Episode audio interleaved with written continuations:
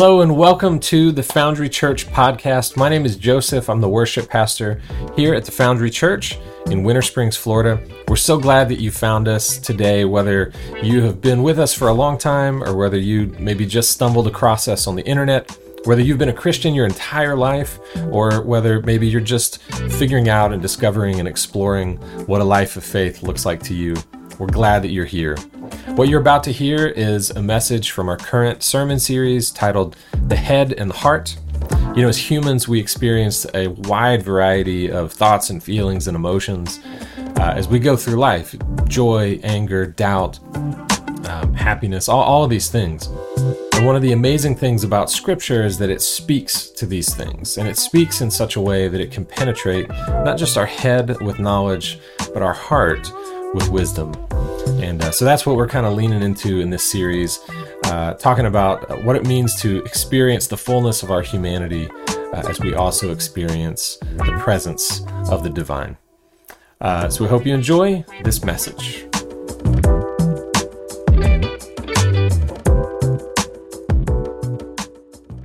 Hello, Foundry. It's great to see you all this morning. Uh, today, we are going to be talking about uh, a guitar a snow globe, a triangle, and a dancer, which kind of sounds like a setup to a bad joke. A snow globe, a triangle, and a dancer walking, or a guitar walking to a bar, and the dancer says, Excuse me, I'm practicing here. And if that doesn't hit you right now, you might not be a, a, fan of ballet, but that's okay. Hopefully, by the end of the next 30 minutes or so, you'll see how all of these not only work together, but that they support each other. So let's start out a little out of order with the snow globe. Right, this represents our relationship with God, or at least one aspect or one understanding of our relationship with God. Uh, you imagine are the, uh, the horse inside, if you can see it, and the rest of the space is the rest of the universe. Uh, and just in case I need to point it out, this is not to scale. Um, so, in this understanding of our relationship with God, uh, we, we're the horse, and God is on the outside looking in, kind of like we're doing right now. Every once in a while, when God wants to, God shakes things up a bit. God doesn't really interact with us directly. Uh, it's, it's more of just, God gets to shake things up a bit and change the environment or atmosphere. Once, though, a long time ago, God did enter into the snow globe. He hung out with us for a bit uh, and then ascended back into the clouds and is back on this side of the snow globe, looking in once again.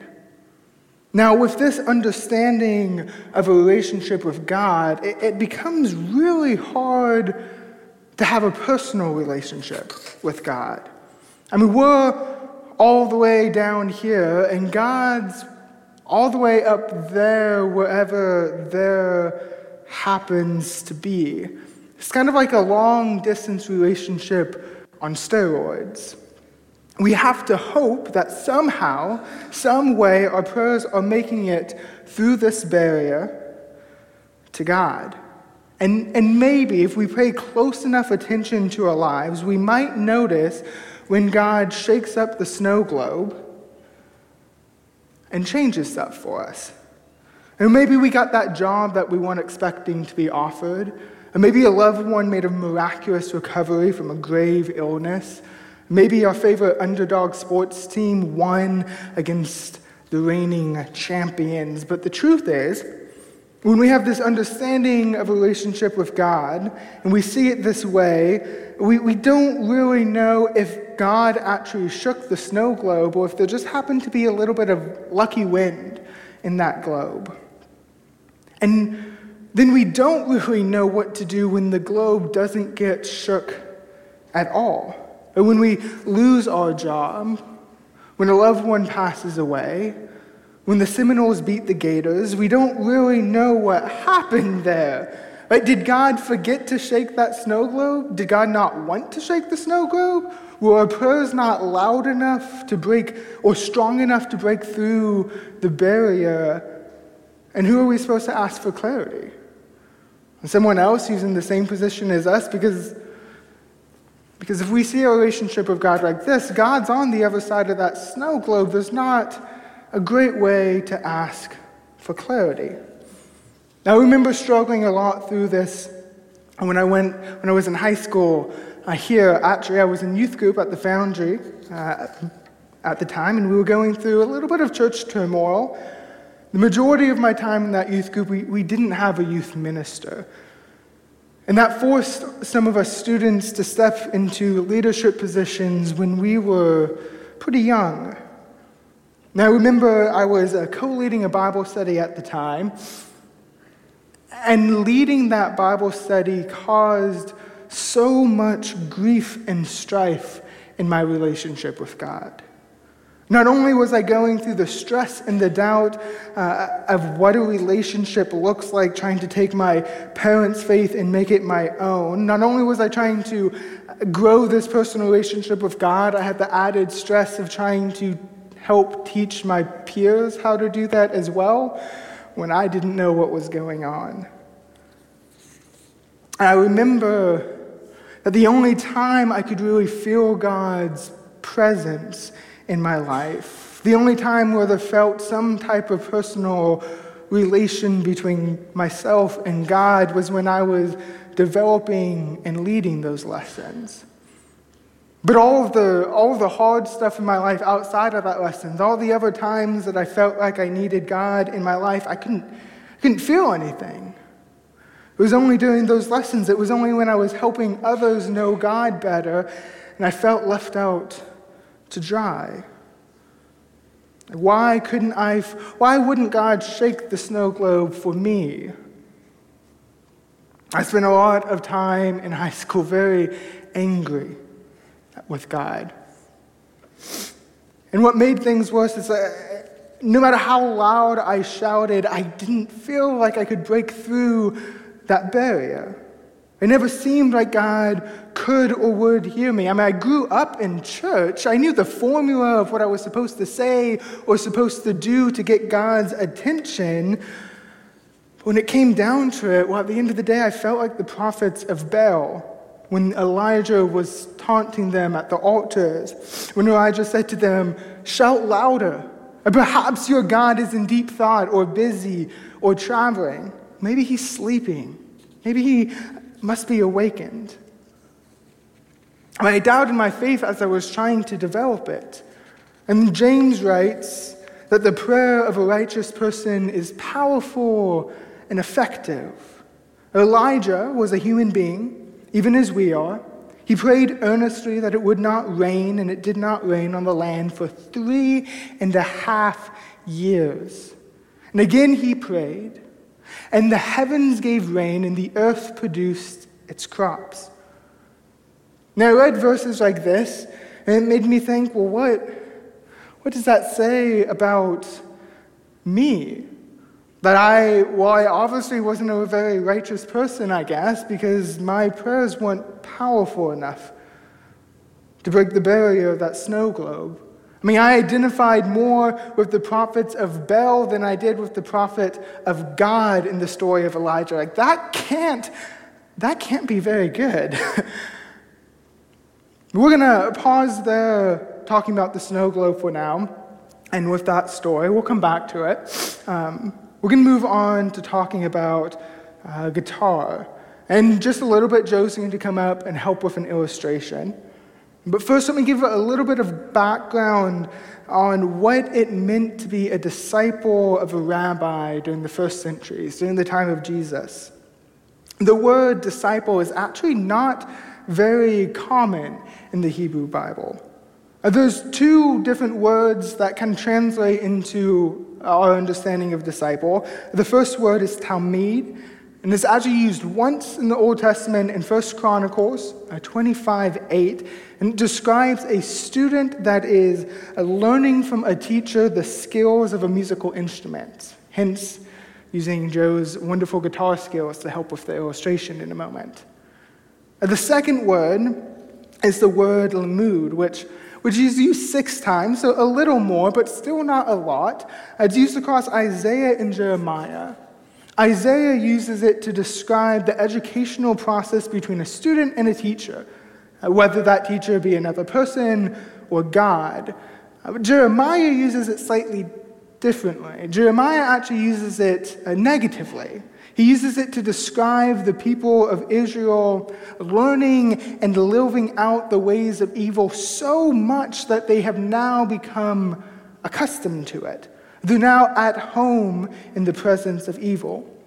And so, the sense that you get from these words is that discipleship is learning from someone so intently that your whole life is filled with what you have learned, that it becomes second nature to you.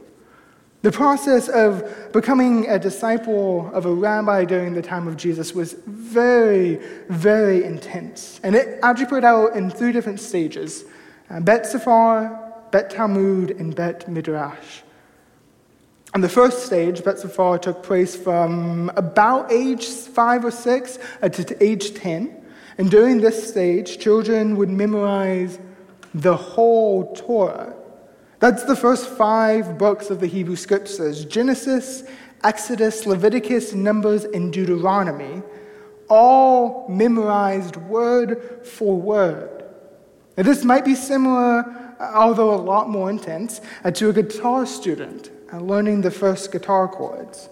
The Torah was foundational to living life for the Jewish culture. Right? Knowing the Torah would guide you in what to do. And guitar chords are kind of foundational to playing guitar. You need to learn these. These need to become second nature to you so you can build off of them, so that you can make it far as a guitar player. Joe, could you play just a couple of chords for us?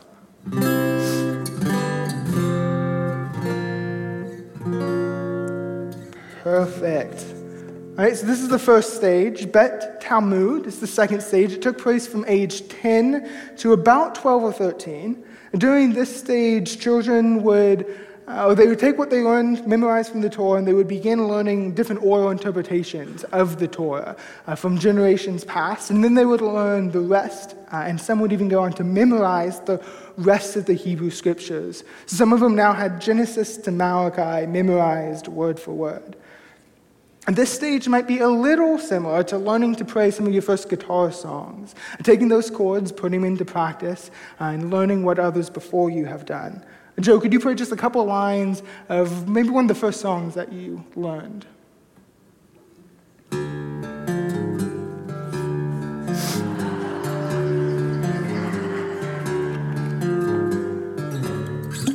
Perfect. Uh, Bet Midrash, uh, which is the third stage, uh, Bet Midrash took place starting about age 12 or 13, so it's right after the Bar Mitzvah, uh, when they have now entered into adulthood. And what would happen is they would go to a rabbi that they wanted to study under, and they would uh, apply to be that rabbi's disciple. And then over the next several years, uh, they would apply their whole life orient everything about themselves to following that rabbi, to learning to eat, sleep, breathe, and think like that rabbi. And they didn't just want to know what the rabbi knew, they wanted to live and do as the rabbi lived and did. So here, maybe the parallel starts to break down a little bit, but we could almost say that it's akin to diving into your favorite style of music that you just love and you want to eat, sleep, and breathe rock and roll so that one day you can be just like your idol. Joe, could you play a little bit of maybe one of your favorite songs that you have?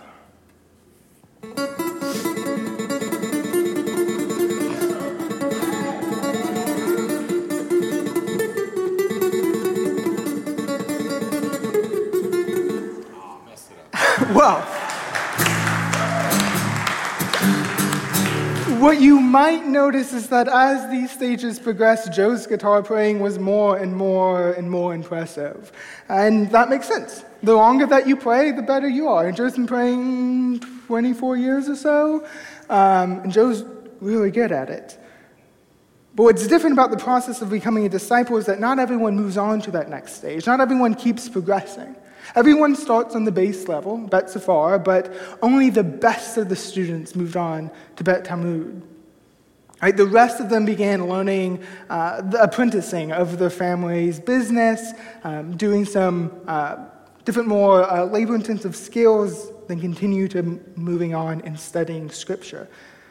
And then only the best of the best, the cream of the crop, would move on to the final one, Bet Midrash. Only the very, very best would become a rabbi's disciple. But Jesus, well, Jesus comes in and shakes everything up.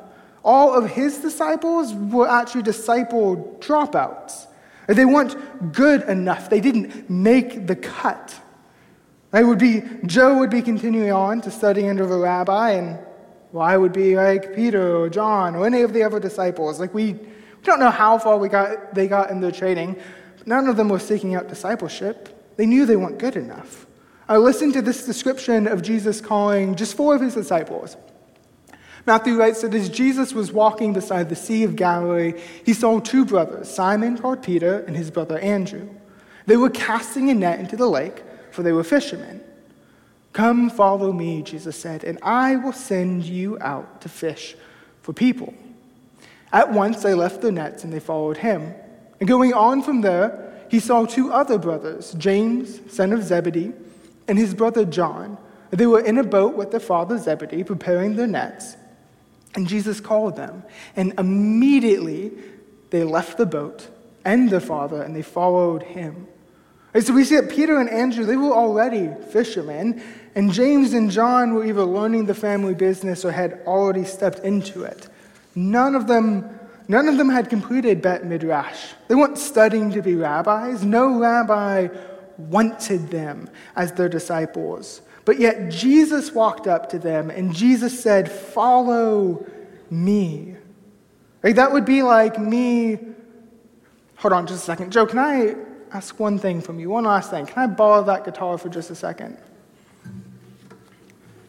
Okay, let's be mindful of the mic so we don't blow the eardrums out. Okay, one, actually, one more thing I lied. Uh, can you teach me a chord? Uh, just any chord. Um, any chord to play. Take. Uh Let's let's do middle finger on the second fret. On this D is right. Uh, is this the D string? Nope, this is the D. Ah, this is the D string. Uh, ring finger right below it. On the same fret. Yeah. Okay. And then pinky right below that one. On the same fret. The same oh fret. no! Oh no! Okay. And don't don't hit the top one. Don't hit the top one. Okay, that wasn't awful. Is that is that is that what it's supposed to sound like? It, oh, okay. I thought that sounded pretty good. Uh, well, I'm gonna hand this back to you um, and, and, stop making a fool of myself with this. Um, think we can give Joe a hand. Thank you so much. Okay, so obviously I'm, I'm not super good at that. Uh, I, I don't know what I'm doing. Right? And Jesus choosing his disciples would almost be like Jimi Hendrix or Van Halen or any other guitar idol walking up to Joe and I and then picking me to be the replacement for them in the band. Not Joe, but me. Right? It's shocking and surprising, and it's not what is supposed to happen. But yet, that's what Jesus chose to do with his disciples. And Jesus is showing us that no matter who you are, no matter what your skill level or education, no matter what boxes society places you in, no matter what, Everyone can be a disciple of Jesus. Everyone can learn to live like Jesus. Okay, that's enough talking about the guitar for right now. We're going to move over to uh, this triangle. Now, this triangle uh, for our sermon today is going to represent a Maslow's hierarchy of needs. Now, if you've done much study into psychology, it's likely that you've come across this before. The idea is fairly simple on a base level that as humans, we all have certain needs that we need met. And our goal is to make it to the top of that triangle, to have all of our needs met. Now, in case you can't read these super well, uh, I'll, I'll, or if you're listening to our podcast right now, uh, I'll go ahead and read through these. At the very bottom level is our physiological needs. Like this is things that we need to survive as individuals or as species. So it's uh, water, food, air, sleep, reproduction, uh, some of the very simple base things in life. Above that is going to be our safety needs. Uh, so these are different things like uh, personal security, and making sure that, that you feel safe, having good health, uh, having some employment so that you can fill those physiological needs underneath Safety needs move us from just merely surviving to uh, feeling a little more comfortable. Above that is going to be love and belonging. So, friendship, intimacy, having a family, uh, feeling a part of a community. Uh, this is the social aspect of life. Above that is esteem. So that's looking a little bit at the self, right? So that's making sure that, uh, that you feel a little strength in your life, uh, that you uh, feel a little bit of freedom, that you're not being controlled by others. Uh, this is having a little bit of self respect uh, and feeling a little bit uh, good about yourself. And then at the very top of all of these is what Maslow calls self actualization. Now, there's a debate about what exactly self actualization is, but generally speaking, it's the need to become the most that one can be, right? fully realizing and living into the talents uh, and abilities that we have. It's actualizing the fullness of our potential. And we can understand uh, self actualization maybe as fully developing and supporting our relationship with God and with ourselves and with others and with the rest of creation. Right? This is the teleios model that has become foundational to what we do here at the Foundry. This is what Seth has talked about uh, over the past uh, month, few months. So, this teleios framework uh, is maybe how we understand this top of the pyramid, the self actualization that we're moving towards. It matches with what Jesus says in, in the Gospel of Matthew when he says, Be complete as our Heavenly Father is complete.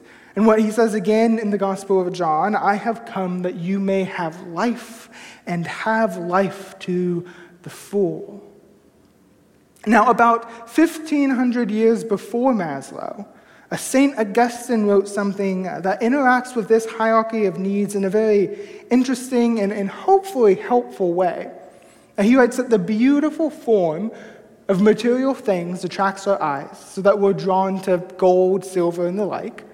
Uh, we are powerfully influenced by the feel of things that are agreeable to the touch, and each of our other senses finds some quality that appeals to it individually in the variety of material objects breath. Um, so, yeah, the idea that, that we all have things that are enjoyable uh, to our senses, that, that we enjoy doing, uh, different desires that we align our lives to.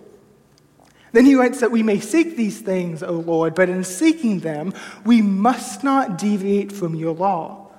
Sin gains entrance through these and similar good things when we turn to them with immoderate desire, since they are the lowest kind of goods. And we have thereby Turn away from the better and the higher, from you yourself, O Lord, our God, and your truth and your law. Augustine writes about this idea of aligning our desires of good things to the righteous uh, desires of God. Right? So there's a connection between how Augustine and Maslow talk about uh, goods and needs. For both of them, for both of them, there's something at the very top. For Augustine, it's your relationship with God. That, that is the highest desire, the best good thing. For Maslow, at the top, uh, becoming the best that you can be is the self actualization. And Augustine argues that this self actualization, that becoming the best that you can be, that living into that model of teleios and developing those relationships, that all comes when you align your desires with the desires of God. Right? So when we take the good things uh, like um, food, taking from the very bottom of the triangle, and we place it higher than the need of health, we call that the vice of gluttony. Or when we take the good need of property and we place that higher than the good need of others and our relationship with others, we call that the vice of greed. Right? And this is what Jesus speaks of in Luke 12 when he talks about this parable of a rich fool who has built this barn, uh, who tore down his old ones, built a larger barn because he had so much extra goods that he wanted to store up. And he refused to act generously. He refused to align those desires properly with the ways of God. On the other hand, when we, when we place everything in proper order, Framed by our relationship with God, a better you and a better world begins to form. You start climbing up this triangle to the top, towards Teleios. Like the symbiotic relationship begins to form between our relationship with God and our relationship with our goods and our needs. That as we grow closer to our relationship with God, as this barrier starts breaking down, as we start to understand God living with us and near us and in us and around us, the more our desires and our actions begin to align with God because we know God better. And then the more that our actions and our desires align with God, the more we become like God, the greater our relationship with God becomes. Because in living out how God is, we get to know God better. And so these, these two create this upward spiral with each other towards a life of beauty and fullness. But if our relationship looks like a snow globe, we might have troubles with any type of personal relationship with God, similar to the troubles that I was having in high school because we don't understand this this barrier, this glass around us that God separates us from God. And so that brings us to this very last item of dancers. These will hopefully give us another perspective on what a relationship with God might be like. And over the past few sermon series, Seth has used the term perichoresis, it's a term uh, that was used by early church leaders to describe the relationship of the triune God. It simply means to dance around. It is this ideal that God dances with God's self. Uh, a wonderful theologian by the name of uh, Karen Baker Fletcher puts it this way God the author God the Word and God the Spirit dynamically, relationally dance around and within one another. That each dynamically and interrelationally participates in the one work of divine love, creativity, justice, and righteousness through distinctive actions. This is also called the divine dance. And when we begin to see the divine dance, we can begin to see a different way of relating to God. Not one where we're trapped inside of a snow globe of God looking down on us from the outside, always watching but not always responding. Instead, instead we begin to see that God is dancing.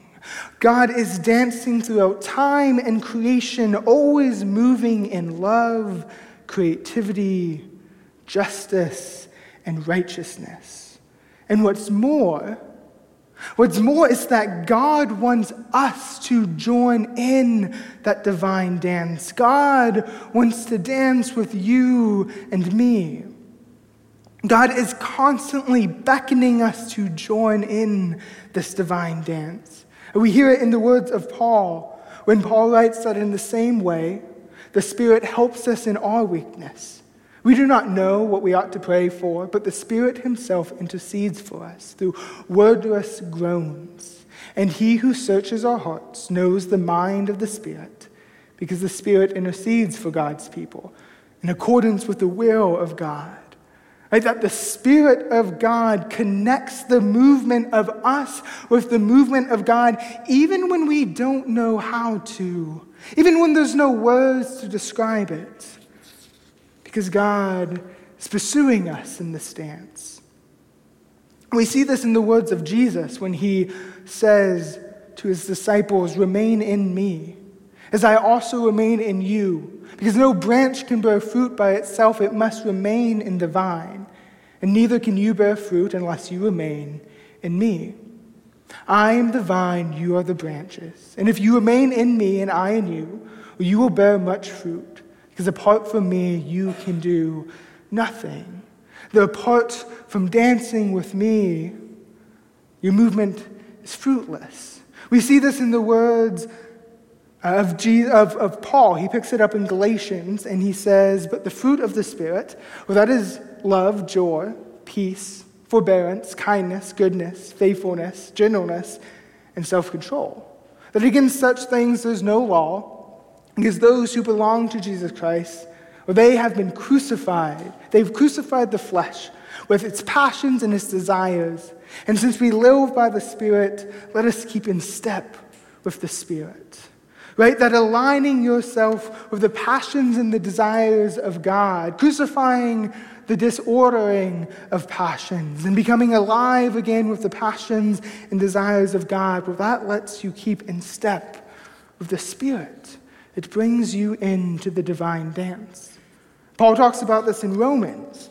Right? He says, Those who are living according to the flesh, well, they have their minds set on what the flesh desires. But those who live in accordance with the Spirit, well, they have their mind set on what the Spirit desires.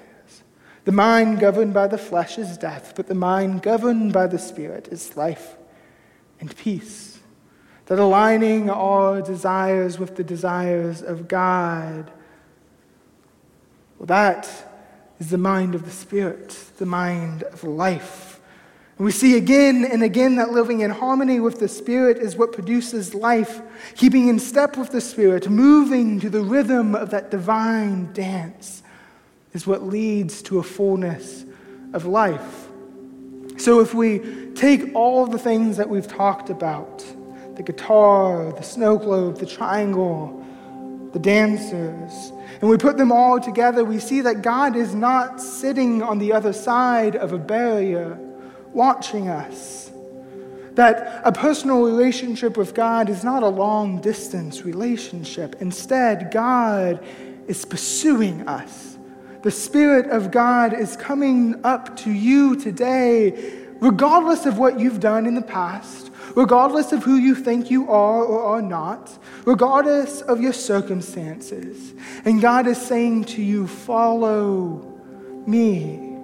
Follow me. I believe that you can be like me. So come and dance with me. Dance this divine dance with me of love and creativity, of justice and righteousness. And we have the option to join God's dance or to stay where we are. But if we choose to join, or if we choose to join, we get to learn the rhythm of the music. We get to learn how to align our desires and our needs with the ways of God.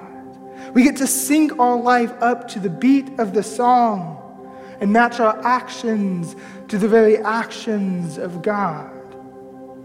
And as we do that, as we continue dancing with God, we get to know God better. And isn't that a pretty personal relationship? To dance with God? I look up to my this point in my life and I see this dance playing out. Right? Sometimes I'm in good step with God. A lot of times I lose my rhythm. That time in my life during high school when I was so angry at God, so desperately wanting that personal relationship but not feeling it, I can now see that I had that all along. But I couldn't see, I couldn't fully feel that relationship because, because my understanding of a relationship was, with God was stuck inside of the snow globe. I couldn't see that what was happening that I was dancing with God. That because of the passions and the gifts that God has given me, one of the ways that I dance with God is through teaching. And that's why, that's why I became a minister. That's why I'm here where I am today. I feel close to God when I'm planning and teaching Bible classes, not because God is only with me when that's happening, but because that's the dance that God is calling me into. I started college as a psychology major and a marketing minor. But now I have a master's in Bible. I started college with, with no intention of doing, I despise the idea of becoming a teacher. I had no intention of becoming a minister at anywhere close to this stage in my life. But as I began to hear the music, as I began to step into the dance with God, this is where the rhythm led. hasn't always been an easy dance to keep up with. Sometimes I got off tempo. Sometimes I stopped dancing with God so I could dance with myself, do my own thing. But every time I slowed down, every time I stepped away from that dance, God showed back up. And God said once again, Come dance with me. That is what God is asking us today and every day. It's what God is asking you because God wants to dance with you. So, what will you do?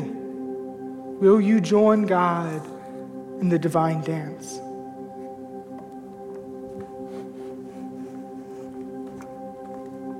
Thank you, Hunter. Um, this point in our service each week is designed very specifically to give you the chance to answer the types of questions that Hunter just asked. What are you going to do? Will you join in the dance? Will you continue to live in the snow globe? Uh, these are not questions that can be answered for you, uh, but questions that you have to wrestle through with God. And that's what this point in our service is about. We call it response time. Uh, over these next few minutes, uh, we're going to create some space for you to do business with God, to pray and to meditate. We have communion servers around the room, so you can get up at your leisure and take communion. We have prayer partners over here by the cross and also over here by the prayer wall. If you want to pray uh, personally with somebody here in the room, you can do that. If you're joining us online, we have prayer partners there as well at our Church Online experience. Uh, you can click the button that says, I need prayer and uh, someone will chat with you in a very private way. If you're watching on YouTube or Facebook, um, it's not private, so if you don't want to put your prayer request out on the internet forever, you can email info at thefoundryc.org and we'll get back to you. Um, but most of all, over these next few minutes after I pray, uh, I would just invite you to, to answer the questions What is God saying to you this morning? Uh, and what is God calling you to do about it? Let's pray. God, we love you. And we are thankful and grateful that you love us the way that you do. We're thankful and grateful that um, the images we see over and over in Scripture of how we are meant to live in relationship with you are these beautiful images of dancing and of feasting together and of walking uh, with you. It's these images, when we get to see these glimpses of your intended reality, uh, images that bring joy and hope and comfort. And so, God, today as we take a few minutes to uh, to wrestle with what's happening in our hearts and in our minds, as we take a few minutes to maybe wrestle with you, uh, God, we we just ask that you would um, speak to us, that you would help us to hear clearly what it is that you're saying to us this morning and what it is that you want us to do about it. We thank you for Jesus. We thank you for his death and resurrection uh, by which we're saved, by which we can step into eternal life, even now in this life, the full, abundant life that Jesus calls us to. And so, God, we thank you for that. And it's in Jesus' name that we pray. Amen. Thank you again for spending part of your week with us here at the Foundry Church. If you'd like more information about our church, who we are, what we believe, and what we've got going on, you can check out our website at www.thefoundryc.org. You can also find us on Facebook at facebook.com slash thefoundryc, or you can email us directly at info at thefoundryc.org. We would love to hear from you with any questions or feedback that you may have. All right, that's all for now. Hope you have an awesome week. We'll see you next time.